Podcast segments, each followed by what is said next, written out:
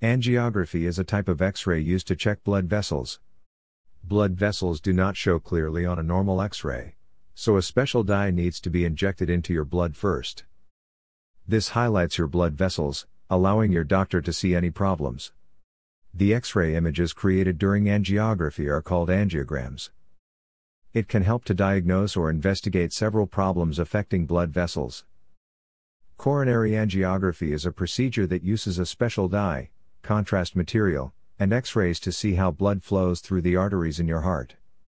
Coronary angiography is often done along with cardiac catheterization. This is a procedure that measures pressures in the heart chambers. The procedure most often lasts 30 to 60 minutes.